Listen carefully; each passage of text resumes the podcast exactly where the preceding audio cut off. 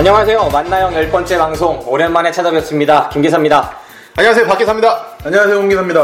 아, 만나형. 아, 오랜만입니다, 만나형. 네, 만나형. 사실 이 방송은 만나형이라기보다는 영화만세의 열 번째 방송인데요. 앞으로 네네. 영화만세가 만나형으로 개편을 할 겁니다. 아, 예, 예. 네, 그래서 앞으로 만나형으로 올라갈 거기 때문에 만약 나에게 영화 팟캐스트가 있다면 줄임말이죠. 아, 좋네요. 아, 이거 네. 만나형의 원래 어, 이름에 그 저작권을 갖고 있었던. 네. 어, 원래 천작가였나요? 천작가 뭐합니까 지금? 천작가 연락이 안 돼요. 연락 두절이죠. 네.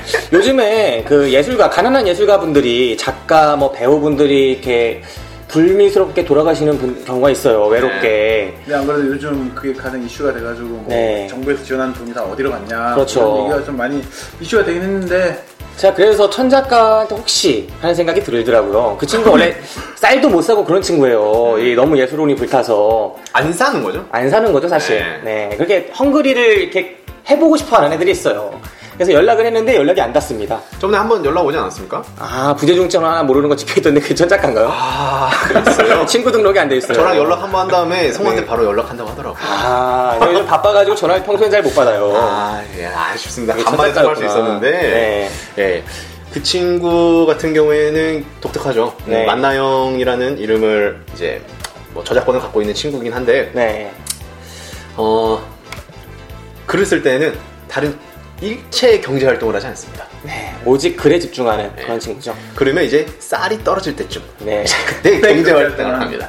네. 아, 그 친구가. 그렇게 열심히 해서 이렇게 문단에 발을 들이려고 하는데, 우리 문단도 요즘 문제가 많아요. 음. 아 요즘 아주 이슈가 많았죠. 누가 봐도 베낀 건데 안 베꼈다고 뻔뻔하게 그러다가 참 답답한 일들이 있었죠. 그분 원래 굉장히 돈 많이 버는 사람이에요. 어유 어마어마하게 보셨죠. 남편분도 평론가시고 그 문단을 장악하고 계시는 분입니다. 음. 네. 아무튼 뭐 모쪼록 그런 것도 잘 수습돼서 우리 천 작가가 실력으로 어떻게 승부를 볼 수 있는 날이 왔으면 좋겠네요. 제가 보기엔 지금 듣고 있어요. 아, 그래서 듣고 있습니다. 아, 이런 거 듣고 있을 거예요. 아. 네, 팟캐스트 저희가 한 게 듣고 있을 겁니다. 네. 천 작가. 예. 천 작가 꼭 앞으로 방송에 좀 출연합시다. 예, 그리고 연락 부탁드립니다. 네. 문자 남기면 씹지 마시고요. 네, 그렇습니다. 어, 그리고 이번 방송은 저희 영화방 쪽에만 올라가는 방송이 아니에요. 네, 그렇죠. 어, 이번 방송은 이제 어떻게 보면 조인트 방송이죠. 네. 조인트 방송으로 해서요. 음, 특집입니다. 특집으로 해서 음, 축구방. 네. 축구방에도 올라가는 예, 어, 방송입니다. 방송을 얼마나 안 했으면 방장이 방 제목을 까먹었어. 당일 배송 축구방에 바로 안 튀어나와요. 네. 버벅거렸네요. 네. 아무튼 뭐 이게 조인트로 해서 어, 조인으로 해서 네. 네, 어, 이루어지는 방송이다 보니까 어, 두 개의 채널에서 같이 올라갈 거라고 예, 생각이 듭니다. 어, 많은 분들이 어, 들어주셨으면 좋겠습니다. 네. 이 이야기가 뭐 저희가 평소에 시도하지 않았던 어, 네. 축구방에서 시도하지 않았던 내용이기 때문에 어, 생소하실 수도 있는데 이거 자체도 어, 축구에 관련된 거기 때문에 네. 예, 저희가 번외편 뭐 이런 식으로 해서 예, 같이 올려드리도록 하겠습니다. 사실 축구와 영화 이게 한 군데서 보여지기가 쉽지가 않거든요. 그렇죠. 네, 축구를 다룬 영화 하면 뭐가 생각나세요? 저는 예전에 그 골, 아, 네, 그 예, 영화. 골이라는 영화랑 네. 그다음에 그 뭐죠? 영국 악덕 스포 그 아우 있잖아요. 뭘, 뭘, 뭘, 뭐가 있어. 아, 저 무슨 말씀 하시는지 잘 몰라가지고. 악덕 나왔어, 지금. 아 까먹었어요. 아, 저는- 서- 악덕 서포터들 막 하고 막 엄청나게 막 한 거 있었는데 재밌었는데. 악덕 서포터가 나오는 게 있었어요? 악덕 서포터라 하긴 좀 그렇고요. 좀 네. 과격한. 훌리건 나오는 이런 훌리건. 영화가 아 있었죠. 영화가 훌리건이었나? 아? 그랬나요? 아무튼 네, 그런 거예요. 그런 영화. 사실 저는 가장 떠오르는 건 그래도 이게 영화 축구인지 관련성이 조금 다르긴 하지만 소림축구. 아, 소림축구. 네. 아주 독특하네요, 네, 소림축구. 아, 소림축구가 네. 아니, 굉장히 인상 깊었고 또 뭐 있으면 저는, 그런 거 있잖아요. 네. 맨발의 꿈 옛날 한국 영화. 아, 맨발의 꿈. 네, 네. 영화도 있었고. 그 영화도 있었고. 교도소 월드컵 같은 영화도 있었고. 또, 음. 그, 남편이 두 명인 영화 뭐죠? 손예진이 나와가지고. 아, 김주혁이랑 아, 그 영화 결혼- 오프닝에 아니, 그 결, 아내가 결혼했다. 아내가 결혼했다. 아, 그 영화 중에 네. 그거 완전 남자들의 로망 아닙니까? 그죠? 그, 바르사 팬과 네, 레알 팬의 그런 부부 생활. 네. 아, 그 로망으로 가시는 축구 팬들 되게 많더라고요. 그 오프닝이 아주 좋아요. 에클라시코 경기에서 피구가 골 넣는 장면 막 이런 것들이 막 펼쳐지거든요. 네네. 그러면서 둘의 대화가 나오는데 아, 참 레플리카 입고 응원하고 있고 맥주 한잔 하면서 아, 좋죠. 전 참 손예 씨가 그런 걸 입으니까 정말 예쁘다라는 생각을 했었습니다. 사실 뭘 입어도 이쁘죠. 네. 안 입은 걸 본 적이 없어서 모르겠는데. 네. 어우, 많이 변했어요. 네, 아무튼 그렇습니다. 네. 네, 그러면 이제 본격적인 영화 이야기 한번 들어가 볼까요?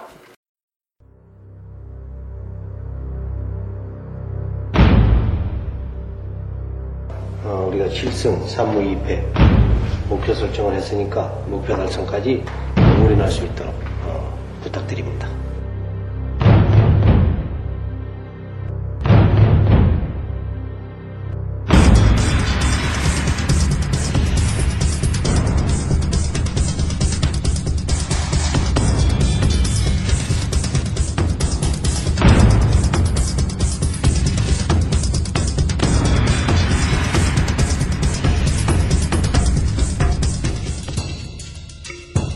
모든 사람들이 지금 거의 어, 울산이 다 99% 어, 챔피언을 먹었다. 어, 좋다 이게. 그, 그 이제 이 숫자적으로 지금 숫자적으로는 사실상 어려운 과정이라고 여겨지는 어, 질수 있는 그런 숫자에 지금 차이가 있다. 그러나 어, 세상을 살아가는 데서 이 인간들이 하는 과정에서는 불가능이라는 것은 없는 거예요. 어? 가능성을 가지고 항상 도전자 정신으로 접하다 보면은 그 남들이 얘기했던 불가능, 이 가능으로 바뀔 인천이 1년 동안 왜 여기까지 왔는가를 보여주고 끝낼 수 있도록 결코 포기하는, 포기하는 플레이, 포기하는 경기만은 하지 말자.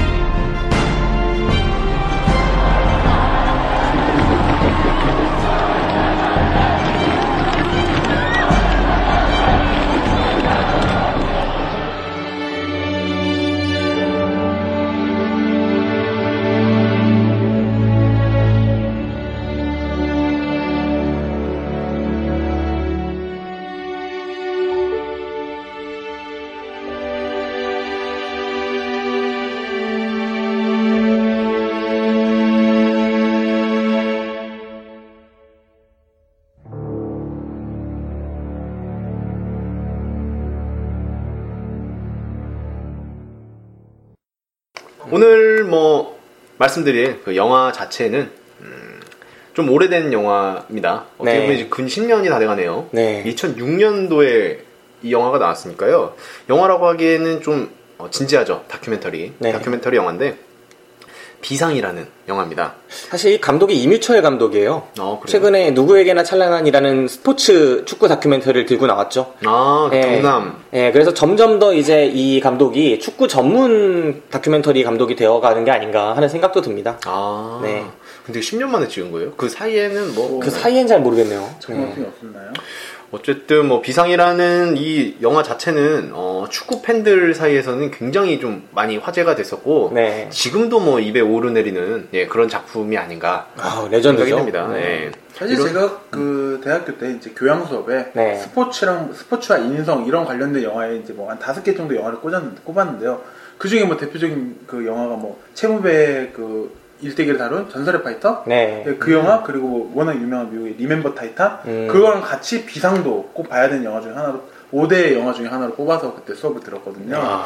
그 정도로 좀 다 이렇게 우리한테 좀 와닿는 게 많은 그런 영화인 것 같아요. 스포츠 외적인 측면에서도. 네. 스포츠 다큐멘터리 하면 이 영화를 빼놓고는 말이 안 되죠. 음. 뭐 파울볼이라는 최근에 개봉한 야구 다큐멘터리가 있긴 하지만 뭐그 영화와 이 영화 뭐 두 개 정도가 최고의 스포츠 다큐멘터리가 아닌가 싶습니다. 음, 누구에게나 찬란한 그 영화도 혹시 보셨나요? 전 아직 안 봤습니다. 네, 네. 저도 아직 안 봐서 예, 그 영화도 어, 나중에 한번 괜찮다고 하긴 하던데 예, 나중에 한번, 한번 보도록 하겠습니다. 네.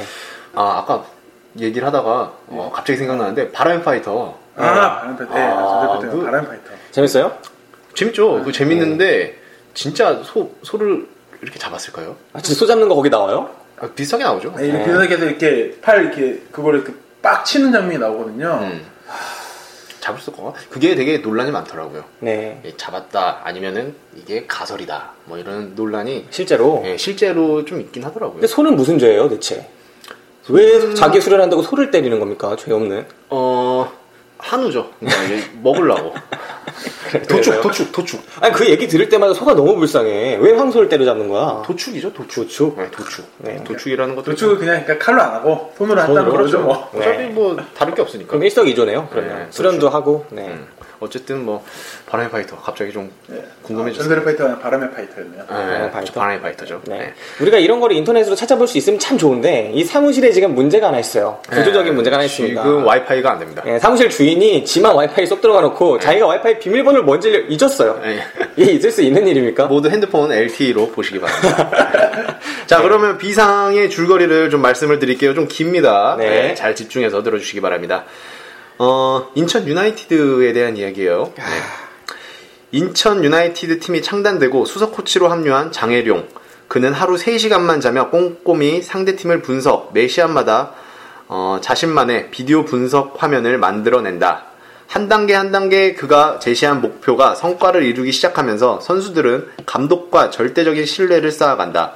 그리고 인천을 최하위로 분류했던 언론들은 돌풍, 짠물축구, 공포의 외룡구단이라는 수식어로 그들을 조명하기 시작한다.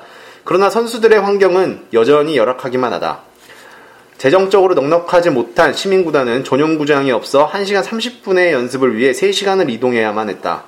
충분한 휴식 없이 이어지는 경기로 선수들의 부상과 건강은 악화돼 간다. 그리고 며칠 사이 퉁퉁 부어오른 눈으로 연습을 임했던 임중용 주장이 급기야 병원으로 실려가는 사태가 발생한다. 강한 조직력의 팀으로 급부상하게 된 인천 유나이티드는 마침내 플레이오프에 진출하며 한국 축구계를 깜짝 놀라게 한다. 그리고 결국 모두의 예상을 깨고 결승전까지 올라간 선수들은 타오르는 투지와 자신감에 그 어느 경기보다 뛰고 싶은 마음이 굴뚝 같지만 경기가 계속될수록 부상자가 속출하며 몸에 한계가 찾아오게 된다. 라는 게 뭐 전체적인 줄거리라고 볼 수 있습니다. 아, 지루합니다. 이렇게 또 줄줄이 읽어야겠어요. 네. 영화를 보고 왔으면 말로 해줘야 될 거 아니야. 어? 아무튼 뭐 이게 전체적인 줄거리고요. 네. 어, 대략의 어, 내용이라고 보시면 될 것 같습니다. 네, 인천 유나이티드 2005 시즌을 다뤘죠. 네. 네, 그렇죠. 네. 그때가 저는 어, 군 시절이었어요. 음. 그래갖고 어, 선임 중에 한 분이 인천 유나이티드 팬분이 한 분 계셨어요. 아, 그때 밖에서는 FC 서울 팬이었는데. 네, 그래갖고 그때 어떻게 하다가 다른 선임들이 네. 다른 채널 그 여, 걸그룹 나오는 채널을 이렇게 틀고 있었는데 네. 투- 주말이잖아요. 네, 그렇죠. 네, 주말이라서 걸그룹 나 틀어 있었는데 네, 그 선임이 채널을 돌렸던 K리그로. 네. 그래서 많은 분들의 원성을 샀었던 그런 기억이 아주 있는 그런 챔피언 결정전이었습니다. 네. 예. 아무튼 뭐 그런 기억이 있었고요. 2005년 하면은 음, 인천 유나이티드가 이제 창단된 지 얼마 안 됐을 거예요. 이때가. 2년 차죠, 2년 차. 네. 그리고 어, 장혜룡 감독이 이제 수석 코치에서 네. 어, 감독 대행 그렇죠. 역할을 맡게 된 그 로란트 감독 나가고. 예, 해기도 하고요. 근데 이게 사실 축구 보시는 분들이나 어, K리그를 보시는 분들은 좀 아시겠는데 감독이 바뀌면은 네. 이렇게 신장계 엇발이라는 게 있어요. 어디나 그렇죠. 상사가 딱 바뀌면 열심히 한번 해서 잘 눈에 들고자. 그렇죠. 음, 네, 그리고 잘하죠. 한번 2년 차, 3년 차 정도 되면은 약간의 매너리즘에 빠지면서 그렇죠. 어, 좀 편해지면서 처음에 네. 그 투지가 좀 없어지는 경우가 좀 있는데 이 경우에도 어떻게 보면은 그 시장 개혁발이 좀 있었던 네. 그런 인천 유나이티드의 한 해를 다루지 않았나 그렇죠. 네, 그런 생각을 해봤습니다. 아, 참 새로운 분위기를 막 불어넣는 장혜룡 감독의 그런 모습들이 이 다큐멘터리다 보니까 팬들도 못 들어가는 공간에서 찍어내잖아요. 음. 우리가 항상 궁금해하죠. 저 안에서는 무슨 일이 벌어질까? 전반이 끝나고 그 감독은 무슨 얘기를 할까? 음. 이런 것들이 궁금한데 그걸 다 보여주더라고요. 예, 요즘 사실 트렌드가 진짜 기업 자체에서도 이게 그 생생한 목소리를 소비자의 생생한 목소리를 듣고 싶고 저희도 똑같이 그런 걸 듣고 싶어 하고 그래서 FC 서울 같은 경우 골 디캠에서 이런 걸 그렇죠. 서비스 내는데 그것도 음. 어떻게 보면 한 번은 정제돼서 약간은 편집이 되고 덜어냈는데 여기 같은 경우는 경기 중간에 장혜롱 감독님이 네. 이 찍는 기간 내내 계속 몸에 마이크, 마이크를 차고 있는 것 같더라고요. 그렇죠. 욕설도 그냥 그냥 여과 없이 나가고 음, 네. 중간에 야 축구하자 이런 것도 나오고 이런 게 더 생생한 걸 저희에게 보여주는 모습이 아닌가라는 생각이 들었습니다. 음. 네. 좀 재밌게 봤던 것 같고요. 어, 요즘에 진짜 이런 게 좀 유행이잖아요. 아까 골디캠도 말씀하셨는데, 그렇죠.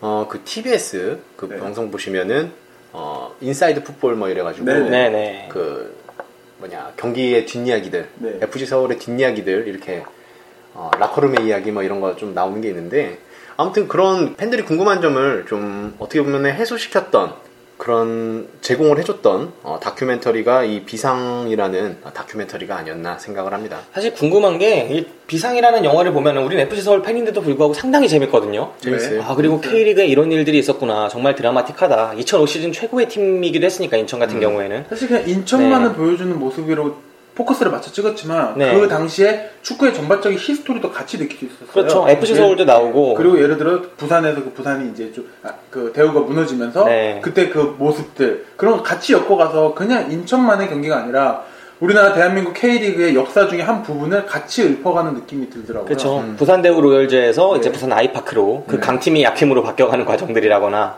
뭐 울산의 이천수, 최성국 그 선수들 참 최성국의 서역 시절을 요즘에 볼 수 있는 자료 화면이 별로 없는데 그렇죠. 네 이것도 좀 독특한 부분이고 아 최성훈 요즘 뭐 하나요? 또뭐 할까요? 다시 뭐 이렇게 나오고 선수는 못 하잖아요. 이렇게 승부 했는데 조작 해가지고. 근데 어, 그거 그게- 법정으로 뭐, 뭐 나왔다고 그때 한번 또 검색어에 한창 올랐었어요. 그게 뭐냐면요. 네. 음, 맨 처음에 이제 동남아 쪽으로 진출하려고 그랬는데 선수로 예. 피파에서 제재를 걸었어요. 네. 제재를 걸어갖고 그거 이제 무산되고 어디서 음식점을 한다고 하더라고요. 음식점을 하고 아, 예, 어. 그 간판도 한번 예, 예. 커뮤니티 공유됐었죠. 그리고 어 저번 달인가 제가 네. 그걸 뭐 봤는데 남양주인가 거기서 네. 최성국의 축구 교실 네, 남양주 별, 별내 FC 네. 네, 거기서 이제 축구 교실 한다고 하더라고. 캐리커처가 있어서 이 포스터가 한창 이슈가 됐었죠. 네, 전. 전 국가대표 해갖고 그리고 사회인 야구의 투수 모습도 아, 그래요? 나왔었고요. 네. 운동신경 자체가 좋네요. 네 어. 훌륭합니다. 네. 참 이거 어떻게 승부 조작을 해가지고 어깨를 떠나지 않고 서- 그래도 유소년을 또 육성하겠다고 하는 모습이 참 독특하네요. 아, 뭐 기량만큼은 어, 대한민국에서 그 시대에는 네, 어, 휩쓸었던. 선수니까. 네. 네. 아, 뭐. 그때 제가 이제 기억한 기사에 6월 20일자 15일인가 그쯤에 그 최성욱 선수 협박한 그 브로커의 뭐 그런 법정 음. 결판 그 결과가 나와가지고 다시 최성욱 선수 좀 이슈되긴 했었네요. 아 그러면은 최성국 선수는 어차피 예, 최성욱 선수 어차피 이미 징계 죄는 받았고, 거잖아요, 예, 그죠? 브로커가 이제 뭐 징역을 받았다 이런 기사를 하면서 같이 묶여서 한번 기사가 음. 쓴 적이 있었네요. 네, 뭐 아무튼 궁금한 거는 이 영화 비상이 나온 이후에 왜 지금까지 이런 영화가 또 나오지 못했을까 하는 점이 좀 궁금하더라고요. 음. 더 강한 팀들도 많잖아요. FC 서울, 뭐 울산, 뭐 전북, 정말 핫하고 수원. 이게 강한 팀들이 많은데 왜 이 인천만큼의 다큐멘터리 이렇게 찍어내는 데가 없을까? 스토리가 약한 거죠. 스토리가요? 예, 그러니까 약한 팀이 강해지는 거 그런 약간 보면 영, 영웅 스토리잖아요. 네. 그 아파서 처음에 고난과 역경을 견뎌나서 결국 좋은 모습을 보여내는 그런 history가 나가야 되는데 FC 서울, 수원 삼성, 전북 이런 선수는 이미 역경이 역경이라는 건 팀 자체 그냥 팀 자체가 성적이 안 좋은 역경이지 환경이 역경이 어렵진 않잖아요. 백그라운드가 그래서 그게 좀 더 사람들한테 와닿지 않으니까 스토리가 되지 않을까. 근데 궁금한 거는 인천에 처음 다큐멘터리 감독이 갔을 때도 이 팀이 그렇게 잘 될 거라고 상상을 못 했을 거예요. 그러니까 맨 처음에는 네. 그런 것 같아요. 그냥 시민 구단이니까 음. 어, 돈이 없는 시민 구단이다 보니까 어, 훈련이나 뭐 이런 재정 자체가 네. 힘들다 보니까 이런 거를 좀 담아보자 막 그랬는데 했는데 마침 잘 나간 거야? 마침 뭐 임중용 선수 막 눈도 안 보인다 그러고 막, 막 그런 거죠. 그런 것 같아요. 그 감독으로서 입장에서 분명히 보여주고 싶은 부분은 박 기사가 말씀한 대로 그건 같은데 네. 만약에 이걸 찍었을 때 만약에 실패해서 진짜 힘들다 이렇게 나오면 아 우리나라 축구에 이런 시민구단이 힘들다 우리 같이 각성하자 이렇게 스토리를 마무리할 수 있는 거고 네. 잘 되면 그렇게 축구는 한 명으로 하는 게 아니라 11명이 하고 이 끈끈한 조직력이 당신들 그 우리 관중들한테 감동을 줄 수 있다. 그래서 두 개 다 어떻게 보면 스토리가 그냥 나갈 수 있는 부분인 것 같아요. 그냥 찍는 그대로만 만들면 되는 것 같은 느낌이더라고요. 사실 이 다큐멘터리 보면서 제가 느낀 게 이 다큐멘터리라는 장르 자체가 되게 중립성을 지켜야 되고 그 다음에 사실 그대로를 담아내면서 그 속에서 뭔가 사회성을 찾아내고 노력하고 이렇게 돼야 되는 부분이 있는데 이건 일단 다큐멘터리를 다 찍어놓고 나서 이제 그 속에서 어떤 의미를 찾아서 편집을 하는 과정을 거치지 않습니까? 근데 이미 이 임유철 감독이라는 사람이 이 일정을 1년을 인천과 함께 하면서 너무 up된 거야. 격앙되고. 아, 이 스토리는 전달해야 된다. 이런 멋진 스토리는 모두에게 보여줘야 된다. up돼가지고 영화를 보다 보니까 이게 다큐멘터리인데도 불구하고 막 극영화 같은 느낌이 있어요. 아 그렇죠. 약간 과장되어 있는 부분도 있는 것 같고, 음. 약간 그 서포터적인 마인드가 들어가 있고, 그래서 이거를 정통적인 다큐멘터리다라고 보기는 조금 무리가 있지만, 음. 또 나름의 스포츠 다큐멘터리라는 새로운 장르적인 재미가 있지 않나 또 생각을 해봅니다. 그 극적이라는 게 마지막에 이제 네. 보면은 이천주 선수나 뭐 그죠. 이런 선수들이 굉장히 이제 어, 악역같이 나오는 어, 대단하죠, 그게. 네.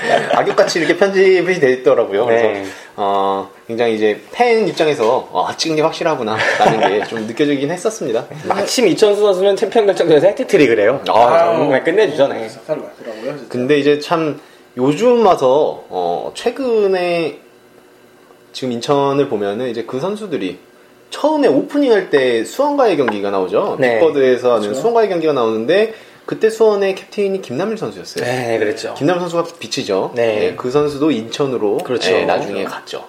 그리고 챔피언 결정전에서 이제 악역 역할을 맡았던 네. 그 이천수 선수도 지금은 뭐 인천에서 네. 어, 굉장히 열심히 거의 리더죠. 예, 네. 생활을 하고 있습니다. 그런 걸 보니까 아 새삼 좀 색다르구나라는 네. 느낌도 좀 들었고요. 어, 예전에 풋풋했던 네. 풋풋했던 우리 어, FC 서울 출신의 선수들도 볼 수 있어서 네, 최우진, 뭐 김치우 이런 선수들이 네, 굉장히 좀 반가웠었습니다. 네. 그리고 그 당시에 에피 서울 선수들 비춰지는 모습도 뭐 곽태위라거나 그렇죠. 그런 선수들 되게 풋풋했을 때 모습들이 나와요. 음, 그 당시 이제 진짜 2005년 때 풋풋했던 모습들이 뭐 네. 백지훈 선수, 뭐 김동진 선수, 김동희 선수 볼 수 있었고 나중에 울산에서 또 김정우 선수도 보여지고 네. 이호 뭐 이런 선수들 음. 보여지는데 참 안 좋게 헤어진 선수들이 참 많이 보이더라고요. 음. 네.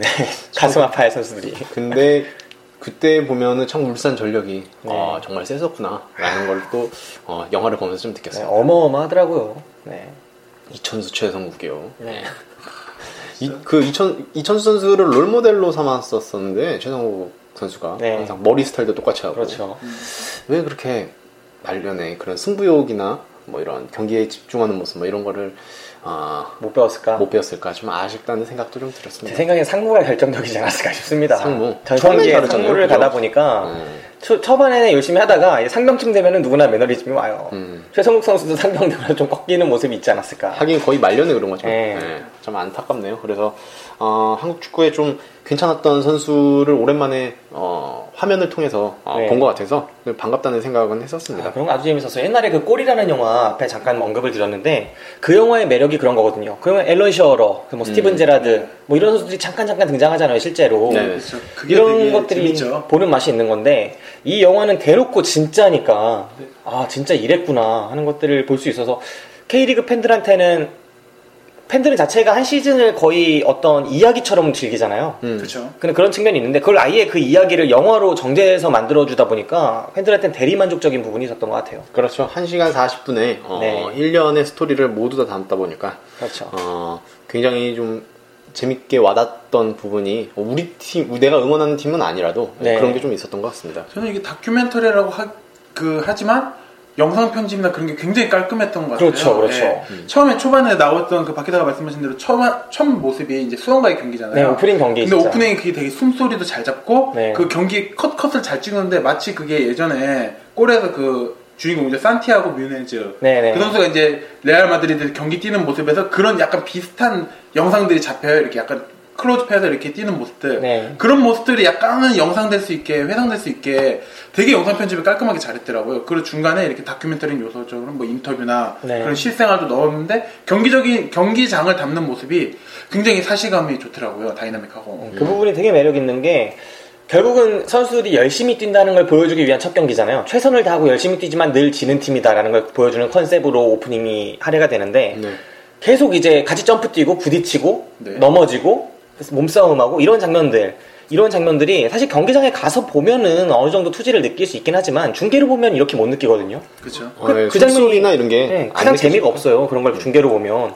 그냥 멀리서 부닥치는 느낌이고 숨소리가 안 들리니까. 근데 이 영화는 그걸 숨소리를 좀 더 크게 가미를 기술적으로 했고, 그 다음에 조금 더 앵글 자체를 가까이서 찍잖아요. 뭐 클로즈업도 많이 하고. 그러다 보니까, 아, 이게 진짜 축구의 선수들의 그런 노고를 막 느낄 수 있게, 선수들의 몸싸움을 느낄 수 있게끔 전달되는 게 참 매력이 있었다고 느꼈습니다. 아, 진짜 굉장히 사시감이 있더라고요. 아, 네, 그렇죠. 중계로 그러니까 카메, 화면으로 볼 수 없는 잘 여태까지 느끼지 못한 그런 새로운 경험을 좀 한 것 같아요. 네. 축구 팬이라면 참 진짜 재미있는 요소가 어, 중간중간에 많이 들어가 있는 것 같아요. 역시 스포츠 영화 중에 Lone Survivor라는 이제 최근에 전투 영화가 있었어요. 전쟁 영화가 있었는데 그 감독 전작이 스포츠 영화로 Friday Night Lights라는 풋볼 영화가 있어요. 미식축구 영화인데 그 영화가 참 그 선수들의 숨소리 하나하나를 경기장 안에서 잘 담아낸 스포츠 영화였거든요. 음. 스포츠 영화인데 저 네. 갑자기 궁금한데 왜 자꾸 미식 축구가 많이 좀그 영화 될까요? 할리우드잖아요. 할리우드라서 그냥. 아, 저 되게 리멤버 타이탄이라는 영화도 네. 스포츠 영화 중에 되게 유명한 그렇죠. 영화잖아요.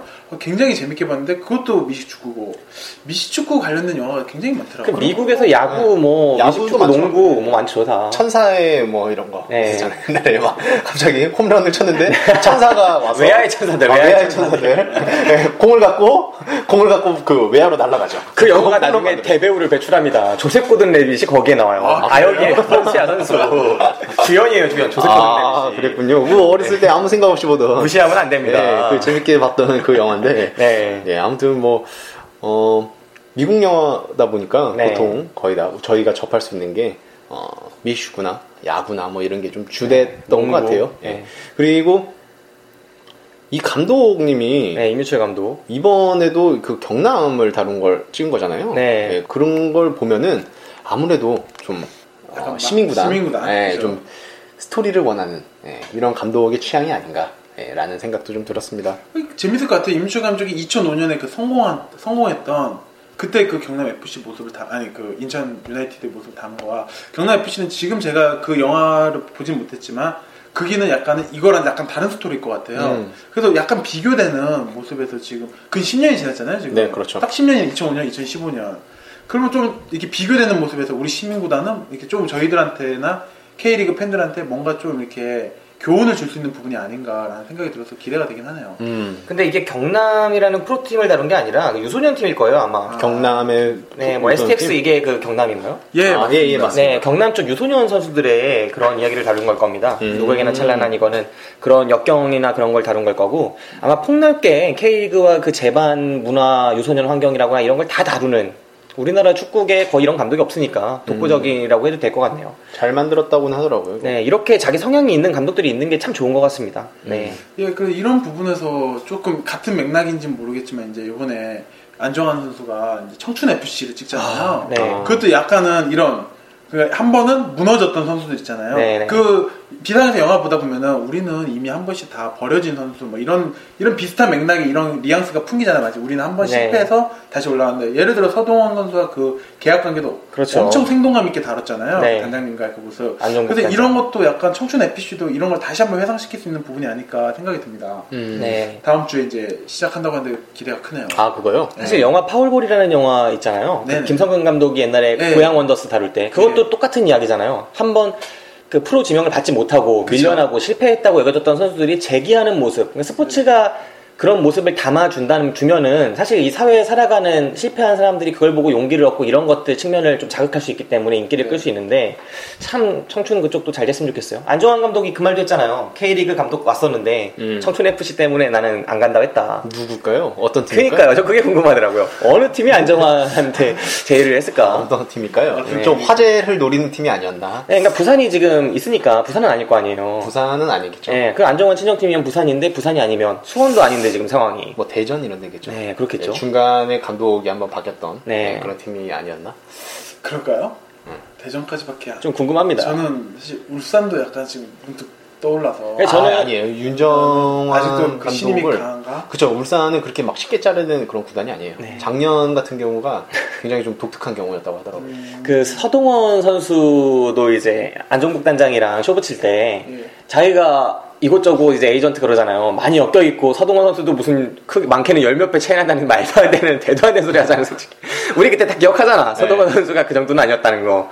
근데 뭐 그렇게 드립치는 것처럼 저는 안정환 선수도 사실인가? 음. 저 의문이 들긴 합니다. 예, 아무튼 뭐 방송을 통해서 뭐 이일용 어, 이일용 지금 이제 감독이죠. 네. 이제 감독이랑 어, 같이 나온다고 하니까 어, 축구 이렇게 좀 버려졌던 어떻게 보면은 좀 네. 이렇게 주목받지 못했던 선수들이 이제 주목을 받게 되면서 좀 축구 붐이 일어나게 만드는 그런 프로가 좀 됐으면 좋겠다는 생각을. 좀 저는 요번에 KBS가 이제 그 이용표 해설위원 들어오고 나서 축구에 대해서 굉장히 많은 좀 신경을 쓰는 부분이 몸소 느껴져요. 약간 이렇게 저 같은 경우는 꼭 그 뉴스 후반에 있는 스포츠스를 매주 챙, 매일 챙겨보잖아요. 그런 경우에서도 어, 옛날에 보지 못했던 KBS 9시 뉴스 그 스포츠스에서 보지 못했던 뭐 이번 주에 명경기 뭐 이런 것들을 계속 다뤄주는 모습들이 그런 부분의 맥락에서 약간은 좀 요번 청춘 FC도 좀 그런 힘을 받아서 좀 더 많이 성장을 했으면 좋겠네요. 네. 그런 인기의 어, 발판이 좀 마련이 돼서 인기가 정말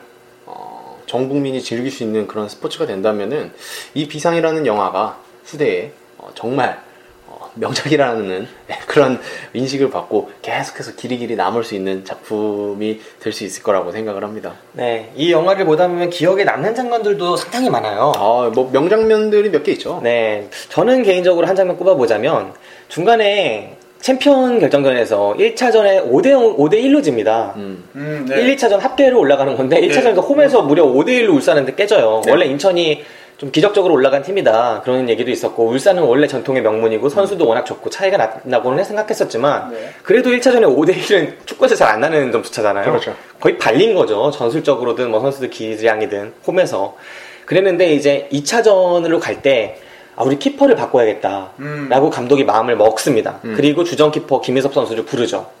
이제 넘겨야겠다.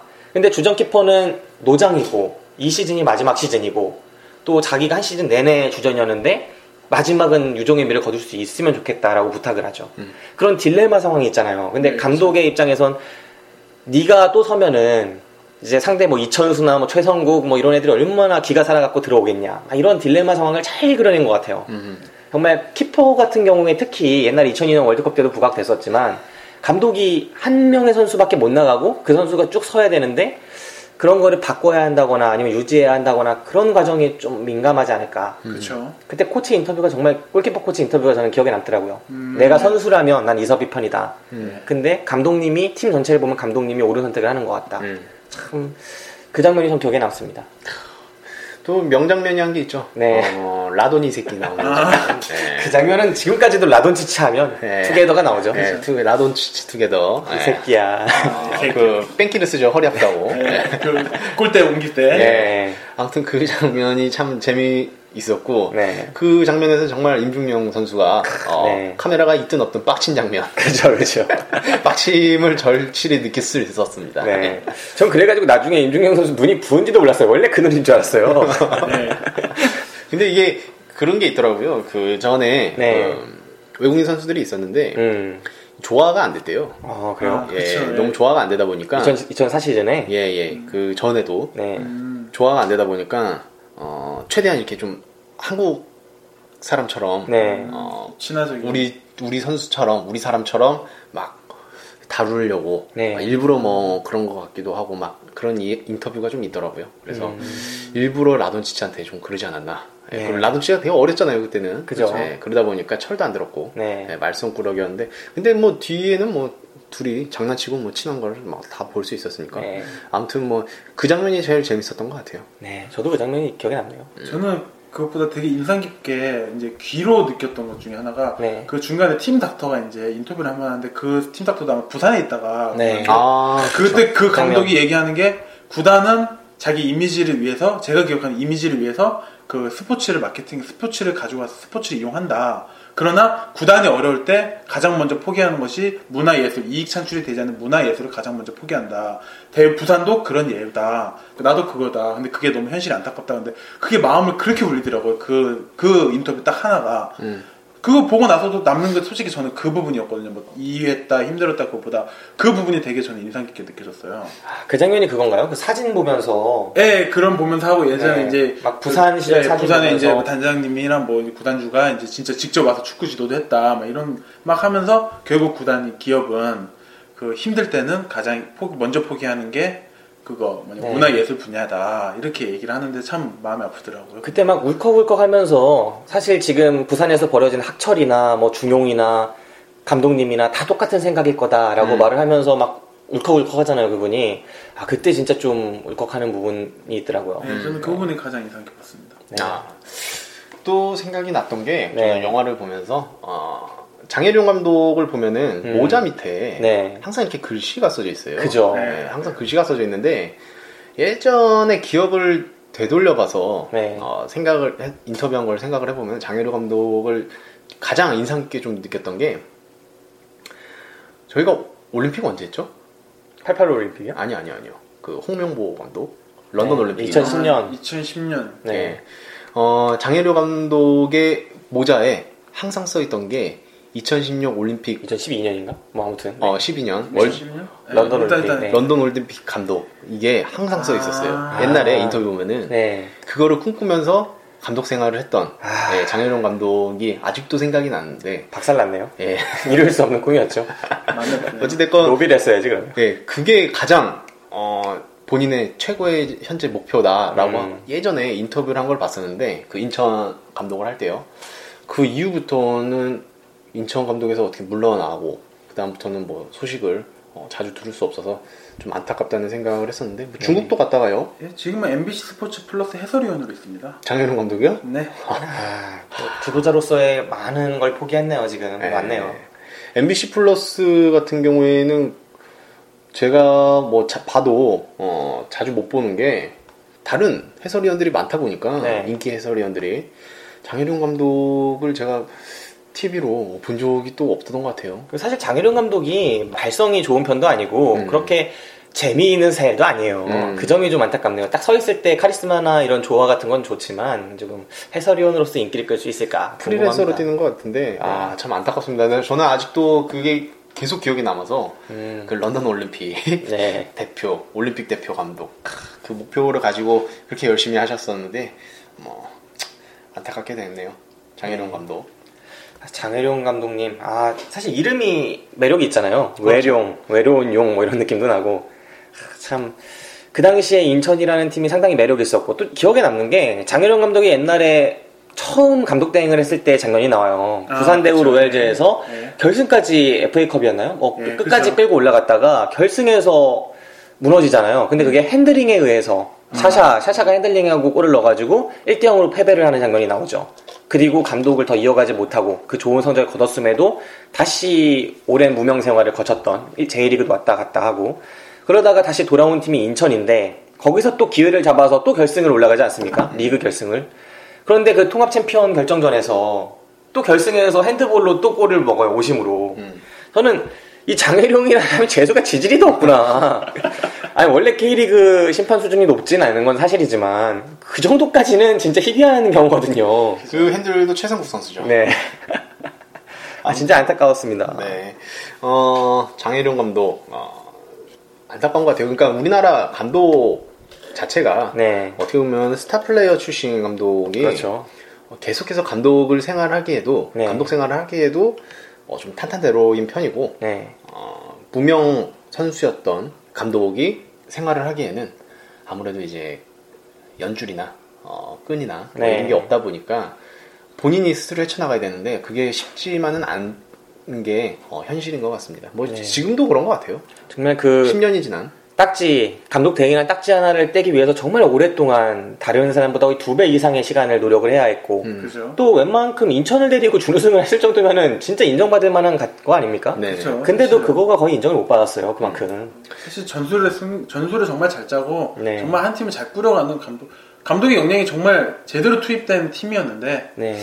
그게 인정을 못 받는 게 그리고 2005년 당시에는 전술을 그렇게 분석하는 감독 자체가 많지가 않았어요. 음. 그 사사히 뭐, 뭐 이거는 앞 공간이랑 뒷 공간이 빈다, 뭐 이렇게 얘기를 하는 것부터가 공부를 하는 감독인데 그런 감독 자체가 많지가 않거든요. 본인이 편집도 하고요. 네. 비디오 편집까지 하는. 그 장면 재밌지 않았어요? 비디오 편집했는데 챔피언 결정전 1차전에서 5대 1로 깨졌는데 그걸 보여주려고 하는 거야 선수들한테 2차전 해야 되는데 그죠. 그러니까 임중용 선수가 보고 싶지 않다고 가서 그런 것도 재밌었어요 참 참 음, 장혜룡 감독 같은 어, 감독이 다시 한번 좀 나왔으면 좋겠는데 네. 아까도 말씀을 하셨잖아요. 그 안정환 네. 그 지금 선수 겸 아, 네. 선수라고 선수는 아니죠. 해설위원 네. 안정환 해설위원한테도 감독 제의가 왔었다 라고 하는 걸 보니까 네. 어, 정말 스타 플레이어를 네, 그렇게 감독 감독이 되는 과정도 굉장히 좀 쉽구나라는 네. 거를 좀 요즘에도 비슷한 것 같다라는 거를 좀 느낄 수가 있네요. 어디나 그렇겠죠. 그리고 감독 자체가 스타 플레이어를 딱 임명하다 보면 팀 자체의 value도 좀 올라가는 느낌이 있으니까요. 아무래도 음, 음. 광고하기도 편하고. 음. 그 선수들도 또 약간은 더 그런 게 있을 거예요. 네, K리그만 봐도 수원의 서정원, FC 서울의 최용수, 뭐 황선홍 감독이 뭐 포항에 있고 이렇게 유명한 감독들이 있는 반면에 안 유명한 감독들이 있는 팀은 아무래도 잘 기억을 안 못하게 되잖아요. 음. 그렇죠. 사실적으로 좀 그런 부분이 있긴 하죠. 네. 사실은. 그래갖고 이제 막 스타가 된 감독, 네. 감독 자체로 스타가 되는 경우가 좀 드물다 보니까, 네. 예, 좀 그런 게 있는 것 같습니다. 저희 같은 경우 축구 팬 같은 경우에는 이제 김학범 감독을 네. 굉장히 좀 높게 평가하는데 어, 축구를 평소에 좀 안 보시는 분들이나 그런 분들은 김학범 감독 하면은 모르죠. 그냥 네, 잘 모르죠. 네. 네. 사실 그리고 최강희 감독도 잘 모르시는 분들이 그렇죠. 원래 많았죠. 국가대표 출신임에도 불구하고 네. 네. 그 전에는 이제 국가대표를 했을 때 그 당시만 기억하시는 분도 많고요. 네. 아무튼 뭐 그런 게 좀 안타까운 네, 생각입니다. 아 그리고 이 영화에 또 재밌는 게 옛날 정치판도 좀 나와요. 안상수 아. 전시장에 나와가지고 막 연설하고 이런 것들을 되게 풋풋하게 이번에 그 강화 네. 을 지역에서 재보궐선거 당선되셨는데 참 독특하신 분이죠. 이분의 그 쟁쟁하던 시절, 음. 인천 시절을 아, 시장이던 시절을 보니까 또 감회가 새록 새록 났습니다. 근데 뭐 다른 행정적으로는 모르겠는데 네. 예, 축구판에는 굉장히 예, 좋은 영향을 그렇죠. 끼쳤던 분은 확실한 것 같아요. 그렇죠. 보통 같은 경우에는 또 이름값 있는 감독 데려다 앉히는 경우가 많은데 음. 그 안상수 전임 시장이 그렇게 하는 스타일은 다른 쪽에선 그렇게 안 하지만 여기선 또 안종복 단장의 말을 믿고 음. 딱 그 장혜룡을 믿어줬잖아요 그때. 일단 참 그런 거는 참 개- 대단하구나라는 생각을 했던 게또 네. 이제 동유럽이랑 커넥션이 굉장히 잘 돼 있어요 그분이 음, 네. 그러다 보니까 어, 지금 뭐 어떻게 보면 슈퍼스타가 된 네. 대한 선수도 있고요. 다 그- 그쪽을 다 출신으로. 출신이죠. 네, 네. 다뭐 그때 데려온 선수들이니까 네. 그때 뭐 이렇게 했던 게 축구판에는 굉장히 도움이 될 것 같다는 생각을 합니다. 네, 참 풋풋하고 매력 있었습니다. 그리고 또 이 영화 보면서 소통도 참 중요하구나. 음. 싫은 소리 할 때 어떻게 잘해야 되는지 선배가 음. 초반에 그 골키퍼가 최우진 선수한테 막 얘기할 때 아, 나는 그런 의도로 말한 거 아닌데 네가 그렇게 받아들이면 되냐. 참 이거에서도 참 선후배 간의 그런 그런 게 중요하구나. 운동 선수들이 좀 거칩니다. 아. 네. 좀 거치다 보니까 그렇게 소통에 좀 문제가 있을 수 있는데 네. 이거를 딱 보면서 뭐 이렇게 나중 돼서 좀 느꼈던 거는 어, 대한민국의 어, 남자들이라면은 네. 어렸을 때 축구 선수는 한 번씩 꿈꿔봤을 거예요. 음. 네, 축구 공을 차면서 네. 축구 선수나 운동 선수는 한 번씩 꿈꿔봤을 텐데 저 역시도 예, 그, 그런 꿈을 꿨었고요. 네. 운동도 했었고 제 친구도 지금 하고 있고요. 예, 잘하고 있고요. 네. 지금 어디 갔죠? 지금 전남에서 전남에 또 전남으로 갔으니까 예. 그 김병지 빈, 빈자리를 차리려고. 예. 그래서 예. 김병지 선수가 이제 그 700경기 기념을 하기 위해서 대신 그때 아, 예. 나왔다고. 그쵸. 네. 전북과의 경기에 나왔고 굉장히 잘했다는 예, 예. 그런 기사를 봤습니다. 아무튼 뭐 근데 그때 운동하던 친구들 중에 어, 그만큼 성공했던 친구가 없는 것 같아요. 예, 다른 소식은 안 들리는 거 보니까 네. 아무튼 그게 누구나가 어, 꿈꾸는 어렸을 때 네. 어, 린이들이 누구나 꿈꾸는 직업이 축구 선수 한 번씩은 다 꿈꿔봤을 텐데 네. 모든 선수가 다 유명해지는 건 아니에요. 그렇죠. 그죠. 네. 그리고 모든 선수가 다 주목을 받아서 뭐 화려하게 네. 뭐 선수 생활을 하는 것도 아니고요. 그리고 1%도 안 된다잖아요. 예, 사실. 1%도 안 되죠, 사실. 그리고 축구 선수는 이제 연예인이나 네. 뭐 이런 게 아니다 보니까 어, 그만큼의 어, 주목을 반짝 뜬다고 해서 그만큼의 주목을 받기도 힘들고요, 사실. 어, 이거를 보면서 그 화려했던 선수만 보는 우리의 일반적인 시선보다 어, 그 밑에 그 1% 말고요. 1%도 안 되는 그 프로테이지 말고 그 밑에 99. 몇 프로의 선수들이 어, 열심히 운동하고 있는 거를 어, 좀 이렇게 사실적으로 볼 수 있어서 좀 어, 가슴이 좀 먹먹했습니다. 그리고 그 선수들 그 인천 유나이티드에 있는 선수들도 네. 1%라고 하기보다는 2% 안에는 드는 선수들이에요. 아, 엄청나게 K리그에 들어왔다는 자체만으로도 네. 인정받아야죠. K리그에서 사실 뛴다는 것 자체가 같은 이제 학년 네. 또래에서는 어, 전국에서 좀 알아줬다는 선수들이 다 뛰는 거거든요. 그렇죠. 예, 네. 근데 그러지도 못하는 선수들이 진짜 수만 명일 텐데 네. 그런 사람들에 대한 생각도 좀 하게 되는 예, 그런 계기가 좀 됐던 것 같습니다. 네. 사실 이 영화 자체가 인천뿐만 아니라 K리그의 팬들을 확산시키는데 상당한 영향을 끼친 영화예요, 이 영화가. 이 영화 때문에 인천 팬 된 분들 진짜 모르긴 몰라도 꽤 많을 겁니다. 음. 이제 저도 그때 한번 기사를 본 것 같긴 하네요. 지금 다 어디 갔나요, 그런 사람들? 인천 여러 감독을 거치면서 서서히 무너져 갔죠. 김봉길과 뭐 예. 설기현과 뭐 이렇게 거쳐가면서 설기현 선수가 많이 데리고 나갔을 거예요. 아, 네, 정말 역대급입니다. 네. 설경 선수 진짜 대단합니다. 음. 네. 그 감독으로서 좀 잘 나가고 있다는 아, 잘 나가고? 있다는 소식은 들었는데 아직 네. 라이선스가 없어서 네. 벤치에는 못 앉고 네. 이렇게 학교 옥상에서 이렇게 코칭을 하고 있다는 아유, 네? 네, 그 이야기를 좀 들었습니다. 민망하네요. 네. 그러니까 우리는 스타 플레이어여야 돼. 스타 플레이어여야 돼요. 연봉도 탈탈 털어가고. 예, 아무튼 뭐 그렇습니다. 재밌는 네. 이야기도 좀 있었는데 아무튼 인천 유나이티드의 팬분들이 다시 한번 그때의 어, 영광을 어, 누리고자 좀 다시 뭉쳐졌으면 좋겠다는 생각도 해봅니다. 그러니까 나만의. 그러니까 나만의 스타가 많아졌으면 좋겠어요. 전체적인 시장이 커져서 서포터들도 많아지면 우리 팀 같은 경우에도 그렇지 않습니까? 박희성 딴 팀에서 누가 알아줍니까? 음. 박희성 뭐 고요한 정도는 알아줄 수 있겠다. 뭐 윤주태 뭐 이런 선수도 있지 않습니까? 근데 이런 선수들의 마킹을 하고 오는 팬들이 있다는 거죠. 음. 그죠. 그러니까 다 자기한테는 최고의 스타인 거예요. 그 선수들이 안 유명하고 우리 팀에서 뭐 어떻게 하는 한 선수 하나 하나가. 근데 전체적인 시장이 이렇게 커지다 보면은 결국은 이 인천의 뭐 임중용 선수뿐만 아니라 지금은 이제 감독이더라고 대광고도 인천 음. 대광고 뭐 이런 식으로 한 선수 하나 하나에 다 팬들이 생기지 않을까. 참 그렇게 되면 좋겠다. 모두가 다 메시랑 호날두일 수만은 없으니까. 그러고 보니까 메시가 또 우울하더라고요 요즘에. 아, 예. 코파에서 예. 칠레한테 또 코파 우승을 넘겨줬죠. 어, 이과인이 날려줬죠. 네. 이과인이 실컷 날려주는 네. 모습을 저도 아침에 봤는데 예, 정말 어, 운이 대표팀에서는 운참 없는 선수. 그러고 보면 모든 걸 다 가질 수는 없나 봐요. 그럼요. 네. 모든 거다 가질 수는 없죠. 호날두도 하필 메시가 있는 시대에 태어났고 그죠. 메시는 하필 아르헨티나에 태어났고 아르헨티나에서 이제 월드컵 결승전에는 아게로가 말아먹더니 네. 이번에는 이과인이 예, 제대로 말아먹는. 야, 해탈한 표정을 지으는 그런 것들이 오늘 아침 뉴스를 통해 계속 보도가 되더라고요. 예. 아니, 그런 챔피언 운이 없어요. 참. 네. 국가대항전에. 네, 아, 참 안타깝습니다. 네. 네. 뭐 아까도 말씀을 드렸는데 이렇게 좀 이렇게 마이너에 있는 선수들 네. 어, 이런 선수들이 좀 살아가는 모습 아, 이런 네. 게좀 몇 번 더 다루는 영화가 좀 나왔으면 좋겠다는 생각을 좀 하게 됐습니다. 네, 저는 FC 서울에 이런 다큐멘터리가 나왔으면 좋겠다는 생각을 정말 하게 됐어요. 음. 왜냐면 임중용 선수가 중간에 그 얘기를 해요. 부산 시절을 얘기를 하면서 부산의 감독 모 감독이라고 얘기하지만 뭐 김호곤이죠. 김호곤 감독 시절에 결국은 주전과 주 비주전 사이의 그런 관계라거나 또 경기에 나서지 못하는 사람을 어떻게 다뤄야 하는지 인격적으로 어떻게 대우를 해줘야 하는지 뭐가 가장 서러운지 이런 것들에 대해서 얘기를 하죠. 음. 예를 들면 지는 경기에도 막 후반 44분에 1분 남겨놓고 투입한다거나 막 이런 거에 대해서 되게 모멸감을 느꼈다거나 그 다음에 싫어하는 느낌만 나고 막 대화를 시도를 안 해줬다거나 감독이 뭐 이런 것들에 대한 서러움을 표시를 하는데 물론 임준혁 선수가 다 잘했다는 건 아니지만 FC 서울 같은 경우에서 제 생각에는 백업 선수들이 가장 힘들어할 만한 팀 중에 하나예요. 음. 이번 일단 한번 백업이 되면 어떻게 해도 1진으로 가기가 힘든 팀 중에 하나입니다. 그렇죠. 네, 그런 경우에서 우리 팀의 선수들은 어떤 표정과 어떤 마음을 가지고 운동을 하고 있을까? 음. 일진에 들지 못하는 선수들은 그런 걸 좀 보고 싶더라고요. 음.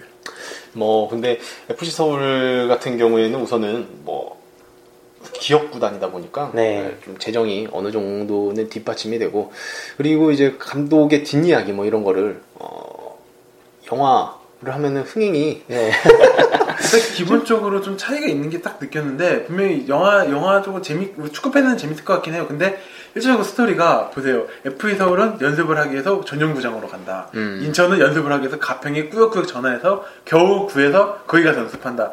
그리고 비행기 표가 없어서 터키에서 10시간을 체류한다. 스토리 자체가 너무 약해버리니까 백업 자체를 비교한다 그래도 너무 차이가 나는데 아 근데 거기서 또 이야기거리를 찾는 게 감독의 역량이죠. 그리고 네. 이제 FC 서울에서 하는 게 이제 인사이드 풋볼 네. 그거 보시면은 뭐 뒷이야기 이런 게 나오는데 네. 그런 걸 보면은 좀 어, 저희들의 궁금증이 좀 조금이나마 좀 해소되는 것 같더라고요. 네. 그래서 어, 그런 뒷이야기들이 좀 많이 컨텐츠들이 나와갖고 좀 스토리를 만들어주면 좋겠다라는 생각을 하- 했었고 그거를 보면은 어떤 어, 경기장 앞에서 어떤 여성 팬이 있었는데 어, 그 취재진이 인터뷰를 하는데 갑자기 막 핸드폰을 보여주면서 핸드폰의 이 뒤에 커버 자체도 다 윤주태 선수고요. 네. 얼굴 아, 자체를 네. 본인이 제작해서 네. 예, 막다 스티커도 본인이 제작해서 윤주태 선수를 막 덕지덕지 붙여놨더라고요. 덕지덕지한 표현은 뭡니까? 아, 아니. 그래갖고, 어, 왜 이렇게 윤주태 선수를 좋아하냐. 네. 뭐, 어, 어깨가 매력적이에요. 막 그러는. 아무튼 그렇게, 어, 윤주태 선수가 확고한 주전은 아니잖아요. 네, 그렇죠. 아까도 말씀해 주셨듯이, 한 명한 명의 팬이 이렇게 네. 모인다는 게 굉장히 좀 큰, 어, 영향을 주는 것 같더라고. 그런 약간의 작은 콘텐츠들 하나하나가. 네. 그래서 굉장히 그런 게 좀 더 많아졌으면 좋겠습니다. 밖에서는 K리그에서 딱 한 명의 선수 꼽는다면 누구 팬인가요? 아, 지금이요? 네. 지금 한 명의 선수를 뽑는다면 뭐 아직까지는 뭐 둘이 형이죠. 네, 둘이 형. 네. 네. 홍 기사는 저는 뭐 아시다시피 고등학교 2학년 때부터 둘이 팬, 둘이 형이죠. 여기는 뭐 둘이 판이군요. 여기 둘이 판입니다.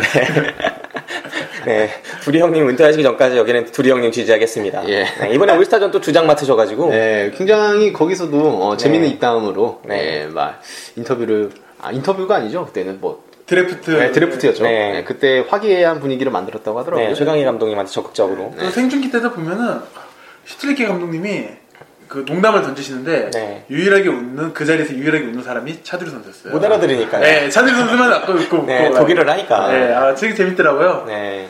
그래서 나중에 근데 차두리 선수도 감독하기는 쉬울 거예요. 네. 네, 아무래도 인지도가 있다 보니까 네. 차두리 선수를 내세우면은 네. 아무래도 뭐 어떤 선수들보다 훨씬 네.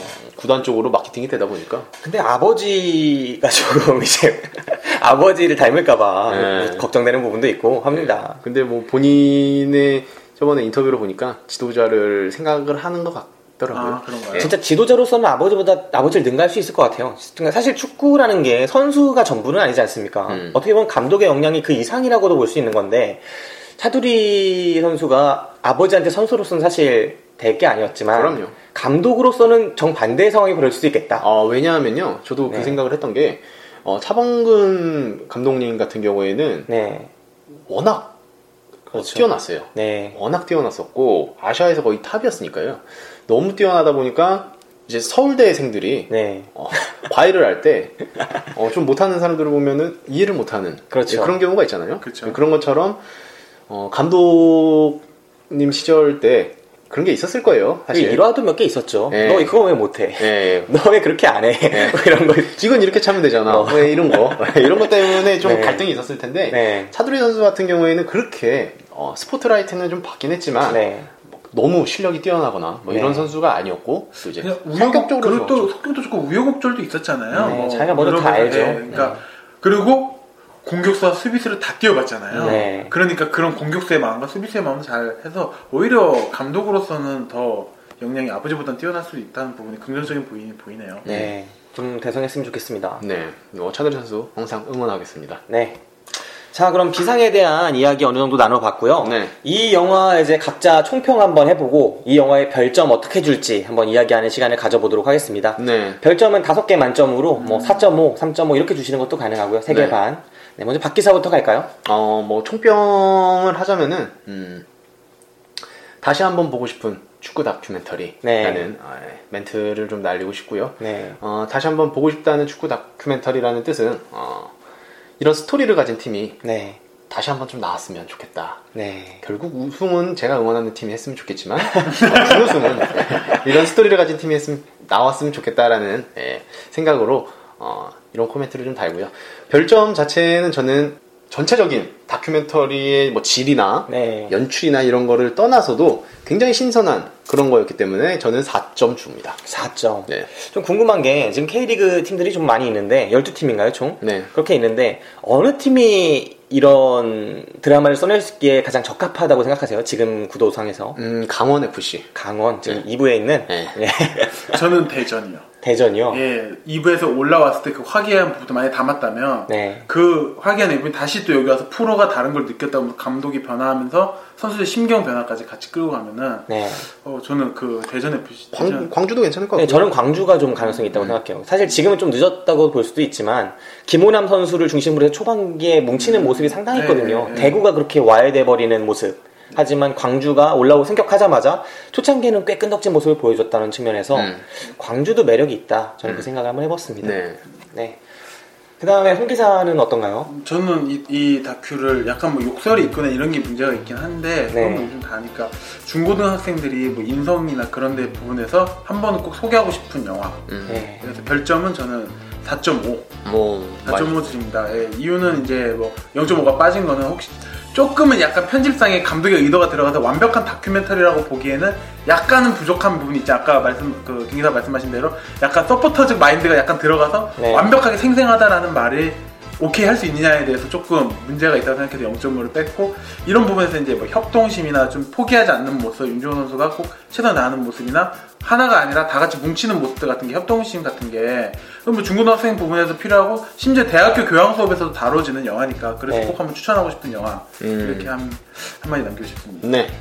어, 저는 이 영화를 한번 이야기를 해보자면, 저는 결국은 라돈 투게더, 이거 하나를 잡아냈다는 것만으로도 이 영화의 가치는 충분하다고 하겠습니다. 아, 그렇죠. 네, 라돈치치라는 선수를 이야기할 때 이 영화를 빼놓고 얘기할 수가 없다는 거. 음. 이게 정말 큰 의미가 있고, 그 장면 하나가 아주 많은 것들을 보여주거든요. 음. 결국 외국인 선수, 한국인 선수의 관계부터 해서 라돈치치 같은 선수가 있을 때 어떤 일이 벌어지는지, 그리고 이거 어떻게 조화되면서 결국은 결정적인 악역을 이천수가 맡았지만 중간 악역은 라돈치치가 맡은 거예요. 음. 그리고 이걸 하나하나 극복해 나가는 드라마이기 때문에 그런 측면에서 정말 멋있는 이야기가 됐다라고 생각을 하고요. 네.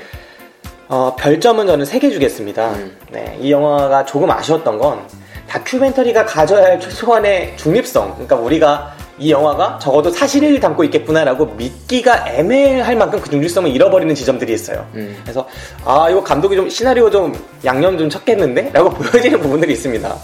정말 장혜룡이 3시간을 잤을까? 정말 임중룡의 눈이 안 보였을까? 이런 게 의심될 만큼 어느 순간 이후에는 조금은 애매하다. 그리고 이천수 막 깔 때 있지 않습니까? 뭐 우리 선수를 다 쓰레기라고 했다는 이 어연 드립 칠때 네.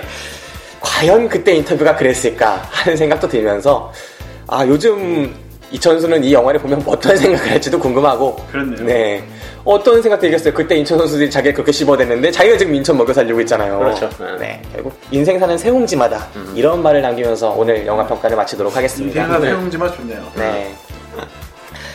자, 그럼 이제 한국 축구의 가장 큰 획을 그었던 영화라고 할 수 있는 비상에 대한 이야기는 여기에서 마치도록 하겠습니다. 네. 오늘 방송은 영화만세 그리고 이제 만나영으로 바뀐 이 만나영 만약 나에게 영화 팟캐스트가 있다면의 10회 방송이고요. 네. 동시에 당일 회송 축구방의 몇 회 방송입니까? 당일배송 축구방의 그 다음 방송이죠. 네, 몇 회까지 했는지 몰라요, 이 방장이. 네. 다음 네. 방송입니다. 네, 아무튼 그 두 개의 합동 방송이고요. 양쪽으로 다 올라가게 되겠습니다. 네. 지금까지 들어주신 여러분들께 감사드리고요. 저는 김기사였습니다. 저는 박기사였습니다. 네, 홍기사였습니다. 네, 그럼 다음 주에 만나요.